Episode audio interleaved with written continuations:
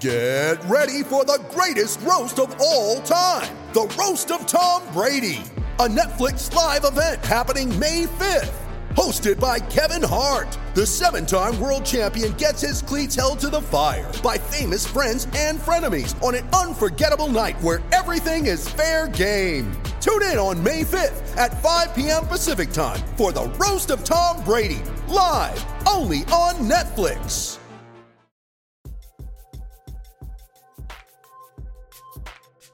Back at Barclays Center, I am Josue Pavone alongside Bobby Manning. The Celtics beat the Nets 109-98, but the Brooklyn Nets, Bobby, they made things interesting. I mean, look, the Celtics can say what they want about closing the door, holding them to 16 points in the fourth quarter, but for a team playing without Kevin Durant for the first time this season, I have to say, I mean, if you're a Nets fan, it's encouraging, this performance, but you have to wonder who's going to take the leadership role here, right? And what I mean by that is really motivate these guys to sort of finish stronger, because I felt like the Celtics really had their way with the Brooklyn Nets. But, Bobby, you tell me, was it more of the Celtics capitalizing defensively, or did the Brooklyn Nets just sort of get overwhelmed by the back and forth, whereas it was a one-point game, two-point game throughout? The Celtics, as soon as they got to double digits, it was almost as if the Nets just didn't have anything left in that fourth quarter. Yeah, you saw great efforts against Irving, particularly. I thought you saw good rotations out to the perimeter, trying to stop them in the half court as well as they could. Joe Mazzula said that was the key to the win, was keeping those cross matches out of play, whether it was Hauser, whether it was Pritchard in transition. But Ben Simmons hit him hard early. Yeah. 10 assists in the first half. Saw things tighten up for the Celtics season in the second half. Yeah, finished with a season high, 13 assists. Nets shoot 38% in the second half. You love that if you're the Celtics. Yeah. And then the fourth quarter stats you mentioned. I'm interested in what would have happened if Ben Simmons took one or maybe both of those shots he had in the lane midway through the fourth quarter, because once he passed up on those and turned the ball over and missed the second one, felt like the Nets were done, just completely deflated them. So they needed more from Ben Simmons, finishing with 0 in this one. Hard to believe.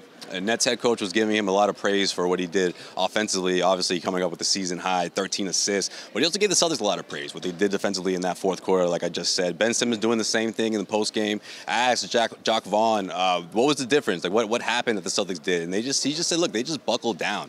And that the Celtics have to do, or rather the Nets have to do a better job of not only surviving those type of moments, but also doing a better job of cleaning up the glass and not letting the guards, and he seemed really upset about this, the Celtics guards grab offensive rebounds. In particular, he mentioned Peyton Pritchard, he mentioned Derek White, Marcus Smart, Malcolm Brogdon. I mean, he's look, this is a coach I feel like is the guy you want in charge. He's obviously proven that, but what do you, in your mind, Bobby, what do the Nets need to do to make sure that they stay afloat in the top half of the Eastern Conference, or at least what's going to put them in that position to do so? Simmons is going to need to get aggressive, and we've talked about this forever with him. He needs to change his mindset out there, and I don't know if he's capable of it. No. I think Kyrie's going to have better nights than he did tonight. This team's been particularly equipped to slow him. The last couple of times we've seen them play, they've held him under 10 makes in games, going back a couple games into the playoff series now. Right. So I don't think other teams will be able to slow Kyrie the way the Celtics did here tonight. That helps the Nets. They should be able to hover around 500, but that's going to slip them from the top end of the East. Right. Unless Simmons acclimates to this role better, and I was surprised pregame, Jacque Vaughn, saying that Simmons is going to have a frontline role in running the offense and then actually giving him that power in this game, because we saw it. Without him looking for a shot out there, 0 for 3 in this one, it's hard to facilitate at a high level. And credit to him, 13 assists without making a shot is pretty tough to do without being a threat to score. So he certainly has that passing ability in there. Great defensive game from him tonight. You saw the Nets are capable on that end as well. They made life tough for the Celtics. They'll lean on those two things to stay in the race. I don't see a free fall.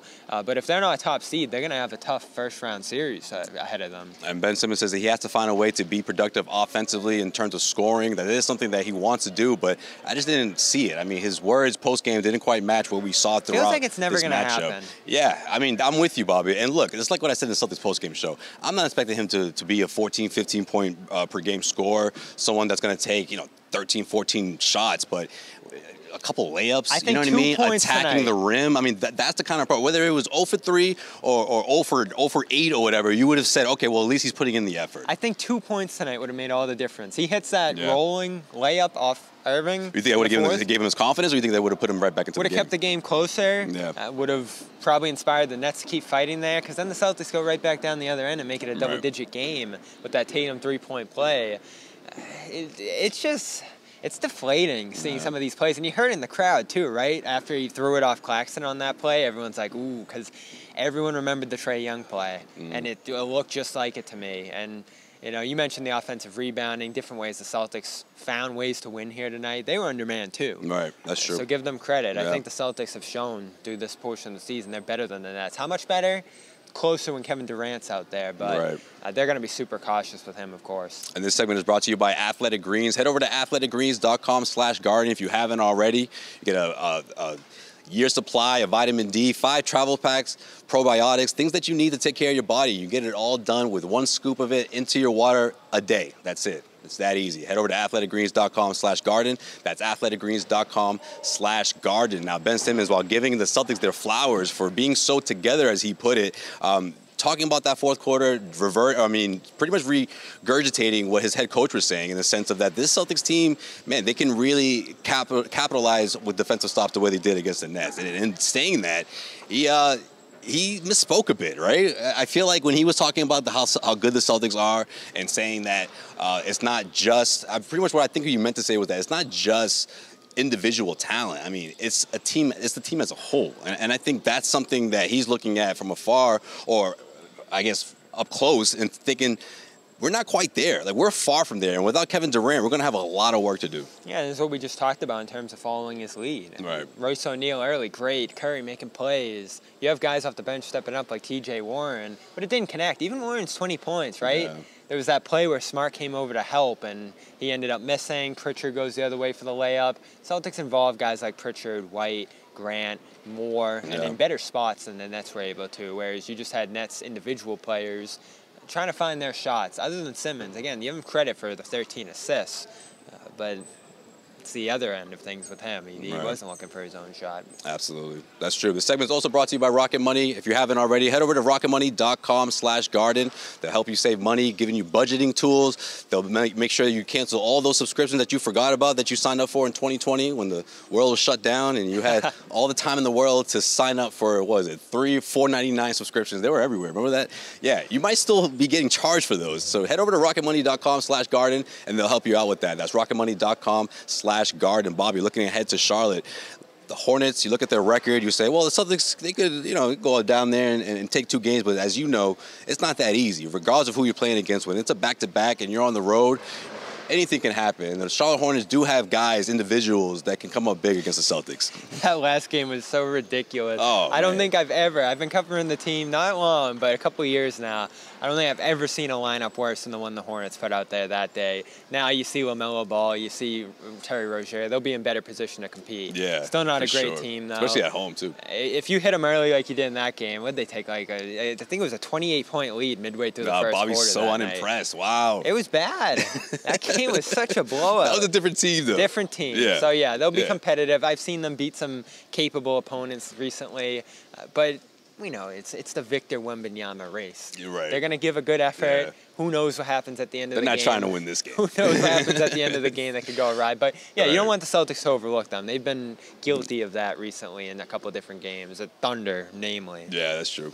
Good point. Good point, Bobby. And finally, guys, if you haven't been watching the last couple of weeks, HelloFresh is back. Head over to HelloFresh.com/garden. This segment is also brought to you by HelloFresh. That's, HelloFresh.com/garden21, because you're getting 21 free meals just for watching us. And, of course, enjoying some really good food, whether it's, you want the one with the good steak meals and the beef, whether you want to go vegetarian or whether you want to go fish, they got you covered. Yeah, that's Bobby's favorite. Anything you're into, I'm sure there's plenty of meals that you would enjoy, and you can check out what they got. Again, it's HelloFresh.com/garden21. You get 21 free meals just for watching us. Bobby Manning, Josue Pavone, CLNS Media. It's a pretty good deal, not bad. And that's going to do it for us here in Brooklyn at the Barclays Center. I will be down in Charlotte. Cedric Maxwell will be down there. A. Sherrod Blakely, and of course the Celtics postgame show. I'm going to try to get him on at least the Celtics postgame show, since that starts right after the game finishes. I think we have a better chance of getting Max on then. Max has not been here for about 3 hours. Yeah, that's true. Well, to credit to Max, because he did technically make his Garden or Celtics postgame show debut from his house. Because we go so far, after the game, that by the time the show's still on towards the tail end, he could jump on. But because he's a North Carolina guy, I don't know. We'll see how busy he is. But I'm sure we'll have plenty of fun content for you guys, not just from the arena, pregame, postgame, and, of course, a brand new episode of the Cedric Maxwell podcast featuring myself. And that's going to do it for us here in Brooklyn at the Barclays Center. He is Bobby Manning. I am Josue Pavone. And I'll talk to you guys soon. The Boston Celtics beat the Brooklyn Nets here in Brooklyn at the Barclays Center. 109-98 is your final score, and I'll see you guys next time.